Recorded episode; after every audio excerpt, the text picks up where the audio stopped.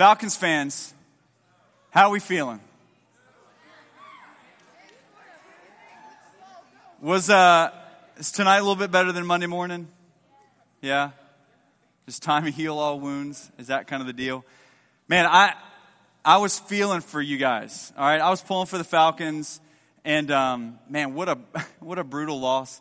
So my heart goes out to you guys. I was wanting to see kind of a, a big win and everything. It's not like Todd's pity moment or any of that kind of stuff. Um, but I know for for a lot of you guys, man, when it was twenty eight to three, and we're having visions of down, you know a parade, a Super Bowl parade in downtown Atlanta, seeing another you know championship come into the city, the first in Falcons history.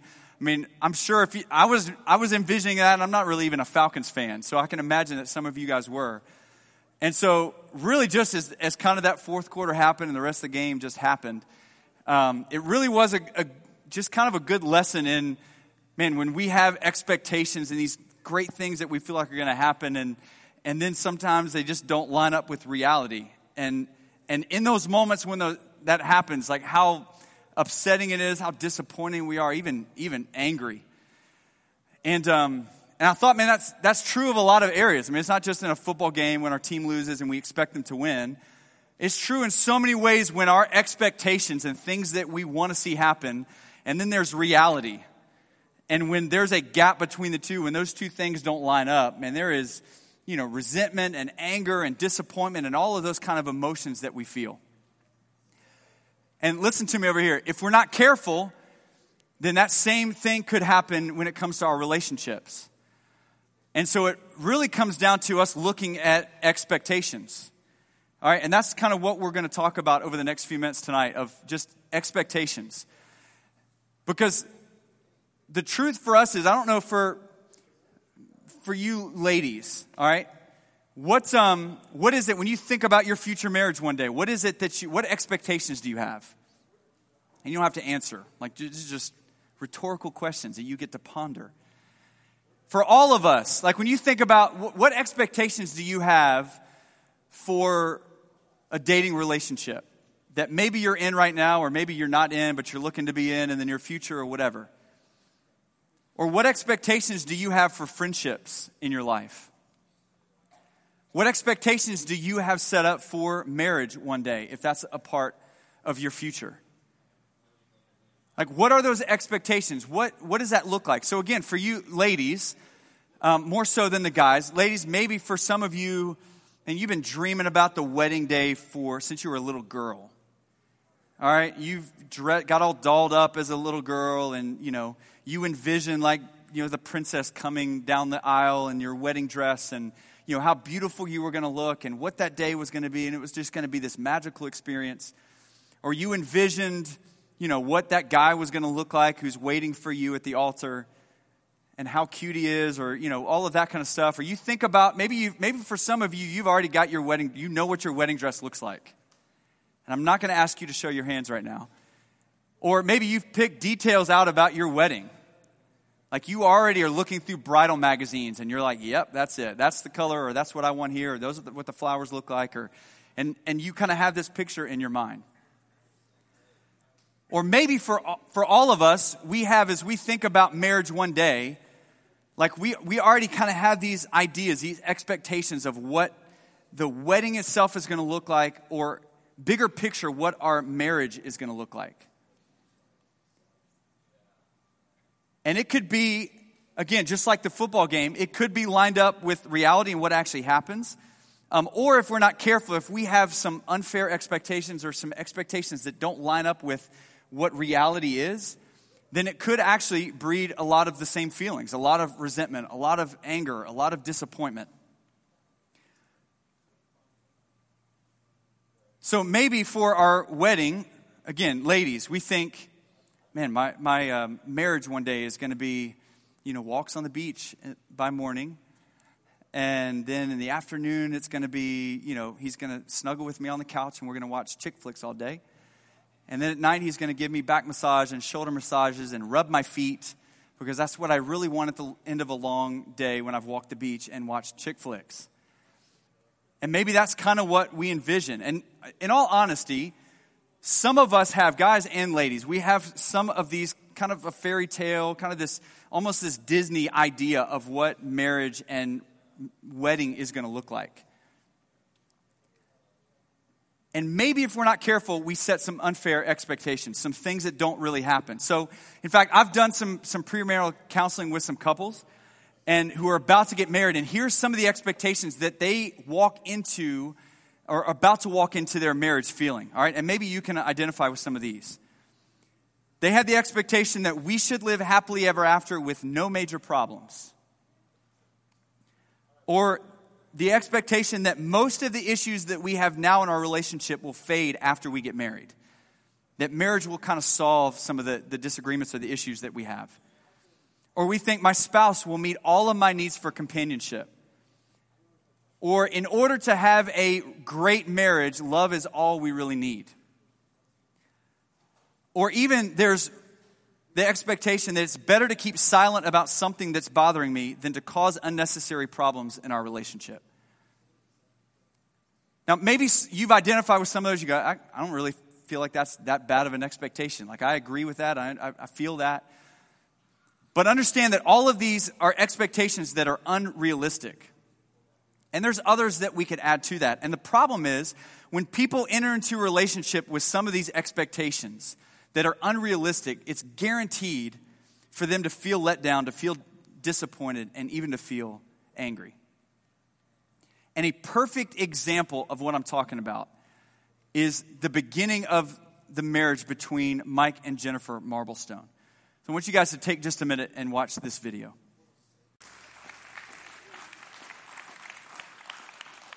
Man, such a uh, such a great story, and I love just to see how far they've come and to now be able to experience marriage the way that God designed it, to experience God's best in that marriage. But they didn't get there overnight. And it started off rocky. And I, I love some of the, the things that they said. I mean, Jennifer even said the fancy that I had made up in my head of what a marriage would look like.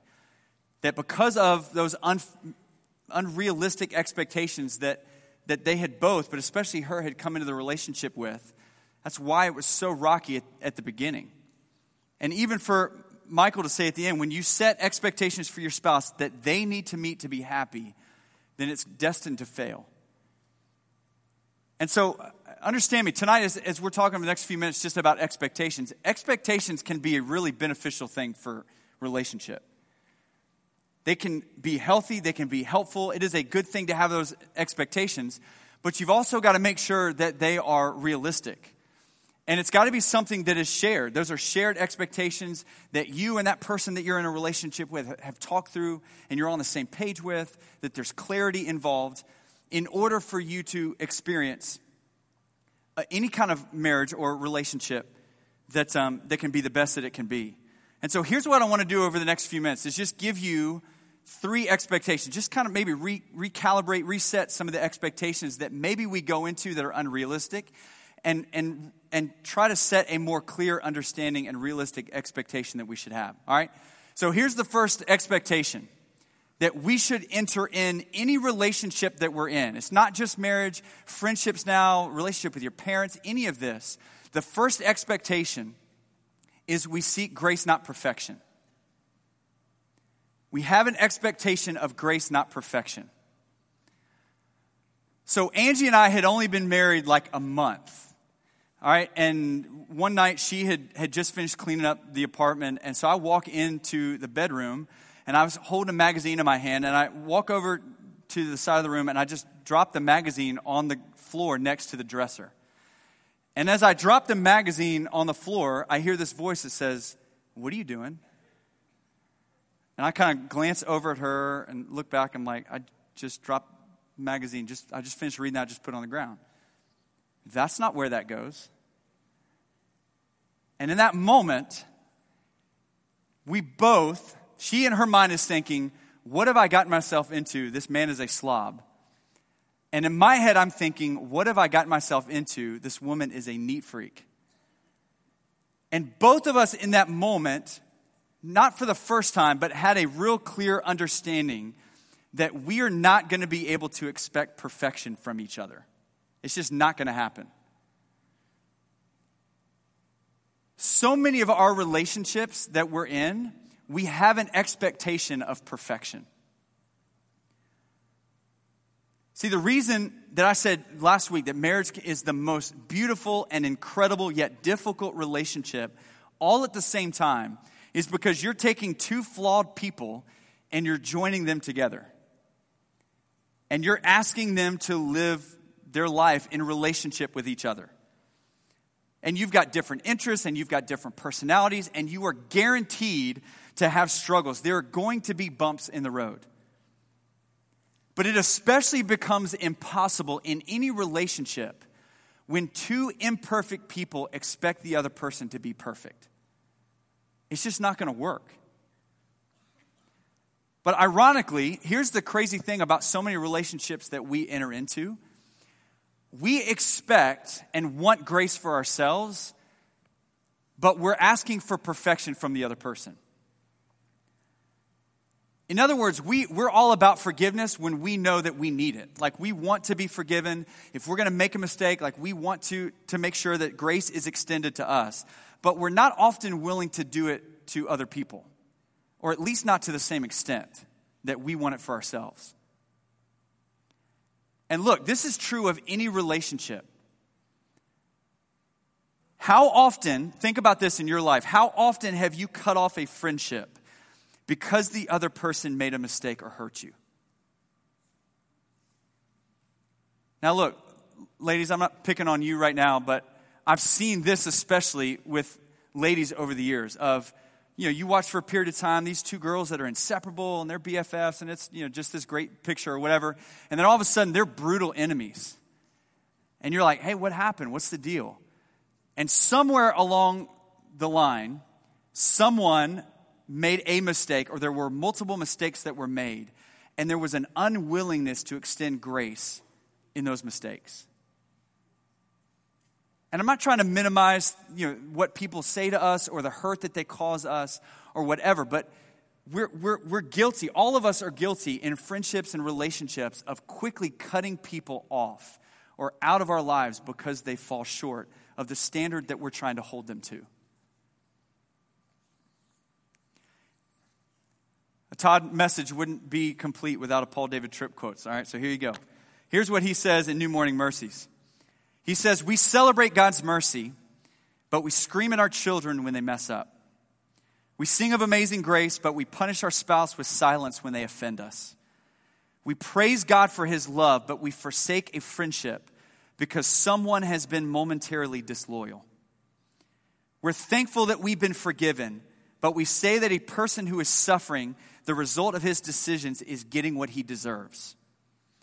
We bask in God's grace, but we throw the law at others.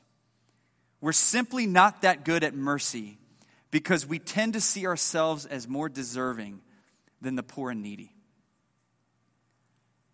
Now, I don't know how that hits you, but I think for a lot of us, is if we're to evaluate the relationships that we're in, we have a standard of perfection that we expect from the other person in that relationship. And no matter how great that relationship is, no matter how great that person is, or how much we feel like they'll never let us down or they'll never fall short, the truth is, if we're imperfect people, and all of us are, we're gonna make mistakes. And in every relationship that we're in, we've gotta be willing to extend grace. Giving and receiving forgiveness is an indication of a healthy relationship. Like sometimes we feel like, man, if I you know forgive that person, then that's a sign of weakness. You know, I want I want to look, come across as tough or whatever, and so we don't understand that that's really a, a, a, um, an indication of maturity, of a healthy relationship. That saying I'm sorry and showing grace to each other is a sign of strength. And honestly, no relationship will last without it. And it all comes back to our understanding. Our relationships that we're in on this earth, no matter what they are, they were designed and created to be a reflection of our relationship with our Creator. And so, if we are unwilling to extend forgiveness, then a lot of times what that means is that we don't fully understand how much we've been forgiven. See, the more you and I uh, come to grips with the fact that we fall so far short of God's standard, that we are imperfect people that are in a relationship with a perfect God.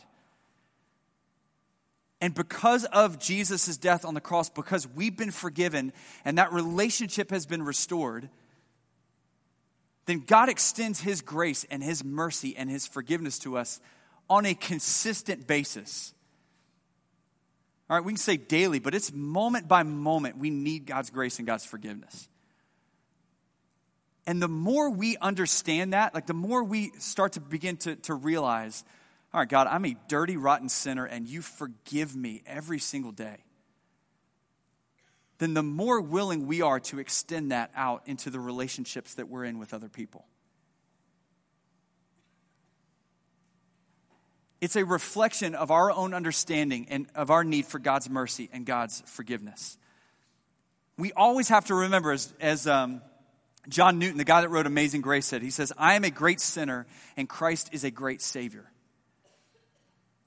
And if we're able to view our, our human relationships through the lens of how God has forgiven and restored us and wants to have that relationship with us, then we're going to be much more willing to extend grace rather than expect forgiveness or expect perfection.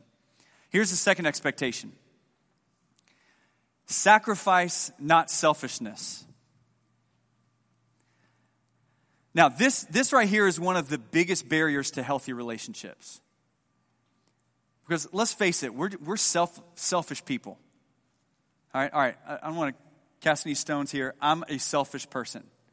All right, I would imagine that you've got some selfishness in your life too. I'm a selfish person. We are selfless people. We often look at relationships for what we can get out of it, how it can make us happy, and what that person can do for us. Now, you want to quickly evaluate just the relationships in your life. Just think about the relationships that you're in. How many of those relationships, and in those relationships, how much time and energy do you focus on working and doing, you know, things in that relationship for your own benefit? How much time and effort is self seeking? How much focus do you have on the things that that other person can do to make you happy or to benefit you? Because so many of our relationships are based in selfishness. And I promise you, mark my words, a relationship will not last if you've got both people that are self seeking. Now, it can potentially last if you've got one person that's self seeking and the other person is selfless, but it's not going to be healthy. But if you've got two people in a relationship who both focus on serving each other rather than expecting to be served, then it will be a healthy, thriving relationship. Here's what Paul says in Philippians 2 3 and 4. He commands us don't be selfish, don't try to impress others. Be humble, thinking of others as better than yourselves. Don't look out only for your own interests but take an interest in others too. Now, in my in, uh, in Angie's marriage, I am honestly the, I am the selfish one. All right, my wife is the most unselfish person on the planet. She is an incredible picture of servanthood and sacrificing for her family. It is amazing. I mean, just this morning, I was taking the kids to school and started the coffee pot. I was going to come back on the way to the to gym and work to grab my coffee. And so by the time I had gone and taken the kids to school and, and come back by the house, she had made me a smoothie and had sat it by my coffee pot and just gave it to me. Hey, have a great day, sweetie. I'm like, all I would have thought about if that was me in my situation is grab my coffee and get out of here. Love you, honey. See you later.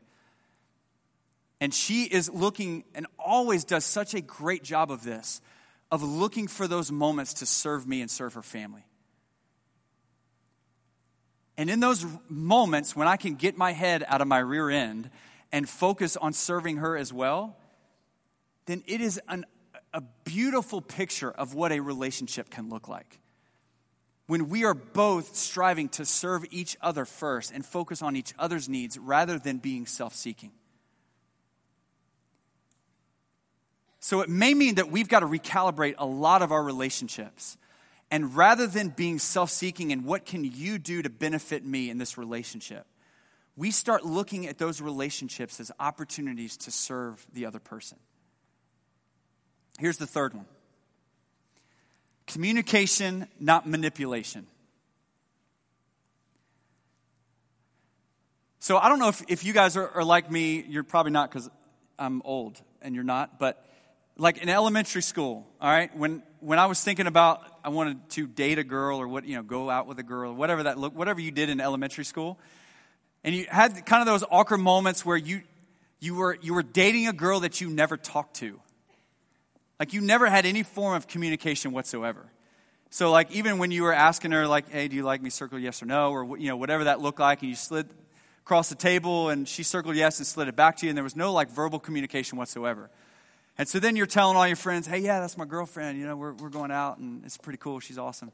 And and yet you don't have any conversation whatsoever. And then you pass each other in the hallway, and it's like that awkward moment where you're passing each other, and so you kind of look the other way, and you don't make eye contact. But then you're telling everybody, hey, yeah, that's my girlfriend, you know? Am, am I the only moron here? How many of you guys had relationships like that? Okay, thank you. I'm not an idiot. So that was me. Now, here's the sad thing, all right?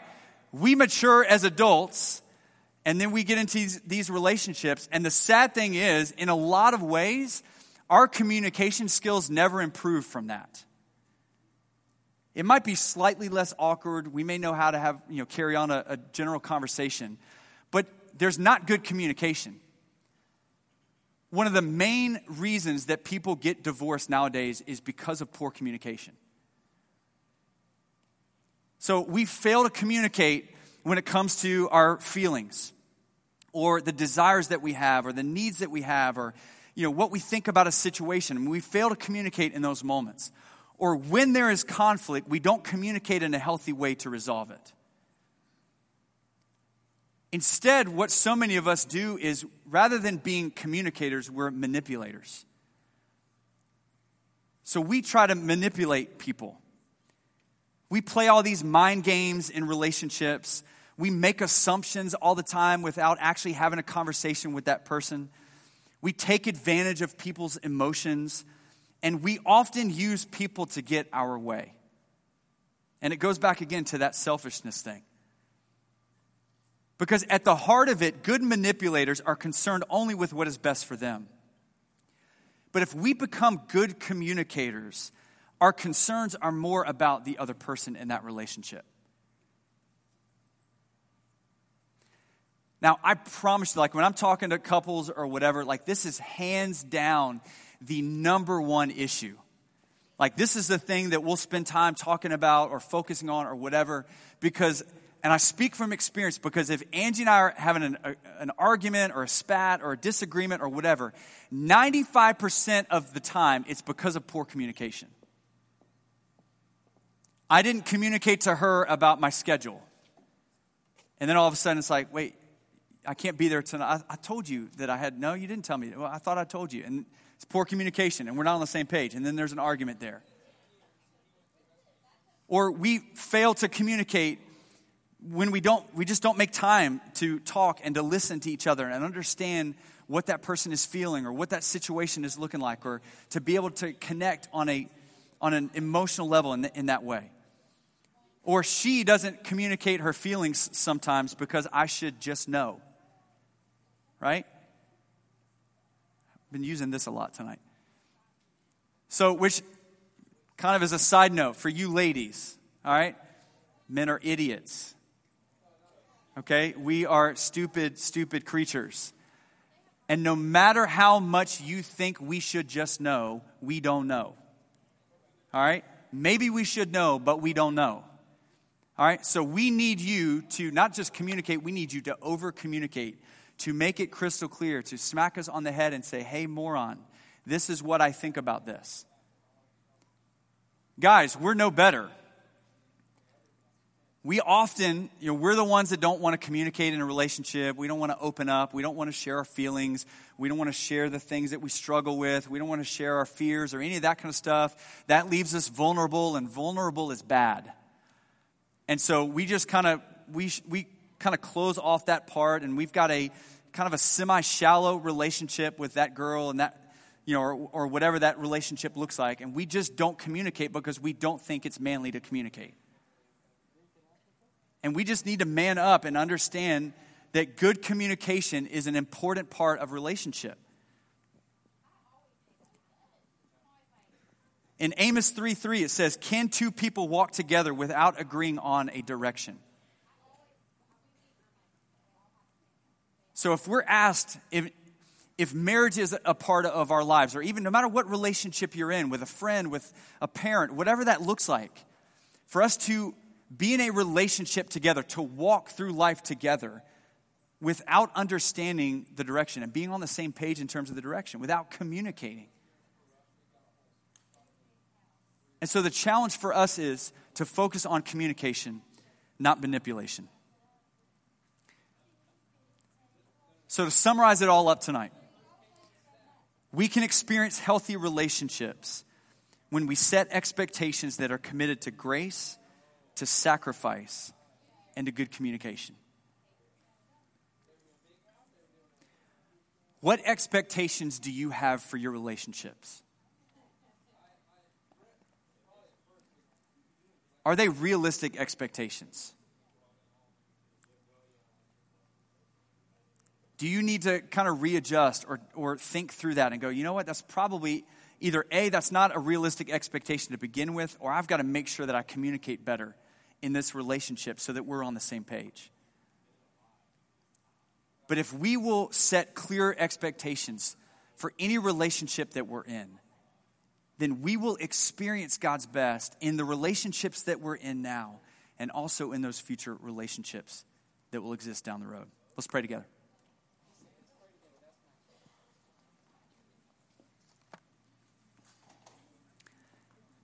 God, we thank you for your love tonight.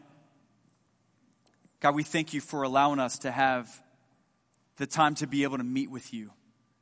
And God, I, I, pray that we're not walking out of this room on Wednesday nights going, yeah, I mean, I don't know, that was, that was all right. I saw a couple friends and didn't really get much out of it. God, I pray every single week we walk out of here saying, man, I met with God. I was able to lift up the name of Jesus. I was able to remind myself of God's faithfulness, of God's goodness. I was challenged to love God more, to, to maybe adjust some things in my life so that I can walk out of here more in love with Jesus. God, I pray that that's the case for us. God, I pray that the relationships that we're in now and relationships that we'll be in down the road, God, I pray that we would be willing to set clear expectations God, that we would begin in our relationships that we're in to model the grace that you have shown us. God, that maybe with friendships that we've cut off because a mistake was made, God, I pray that you would give us the strength and the courage to go and to, to reestablish those relationships, to offer forgiveness, to represent who you are and what you're all about. God, I pray that we would rather than being self seeking and selfish, God, I pray that we would sacrifice in relationships that we're in, that we would focus more on the needs of other people than we do our own. And God, I pray that we would just communicate with each other. God, that we would share how we're feeling or what we're thinking about, or God, that we would speak words of life and encouragement into each other so that we can build each other up to be more like you. God, thank you for your grace and your patience with us. God, help us in the relationships that we're in to honor you and to be more like you. We pray in Jesus' name. Amen.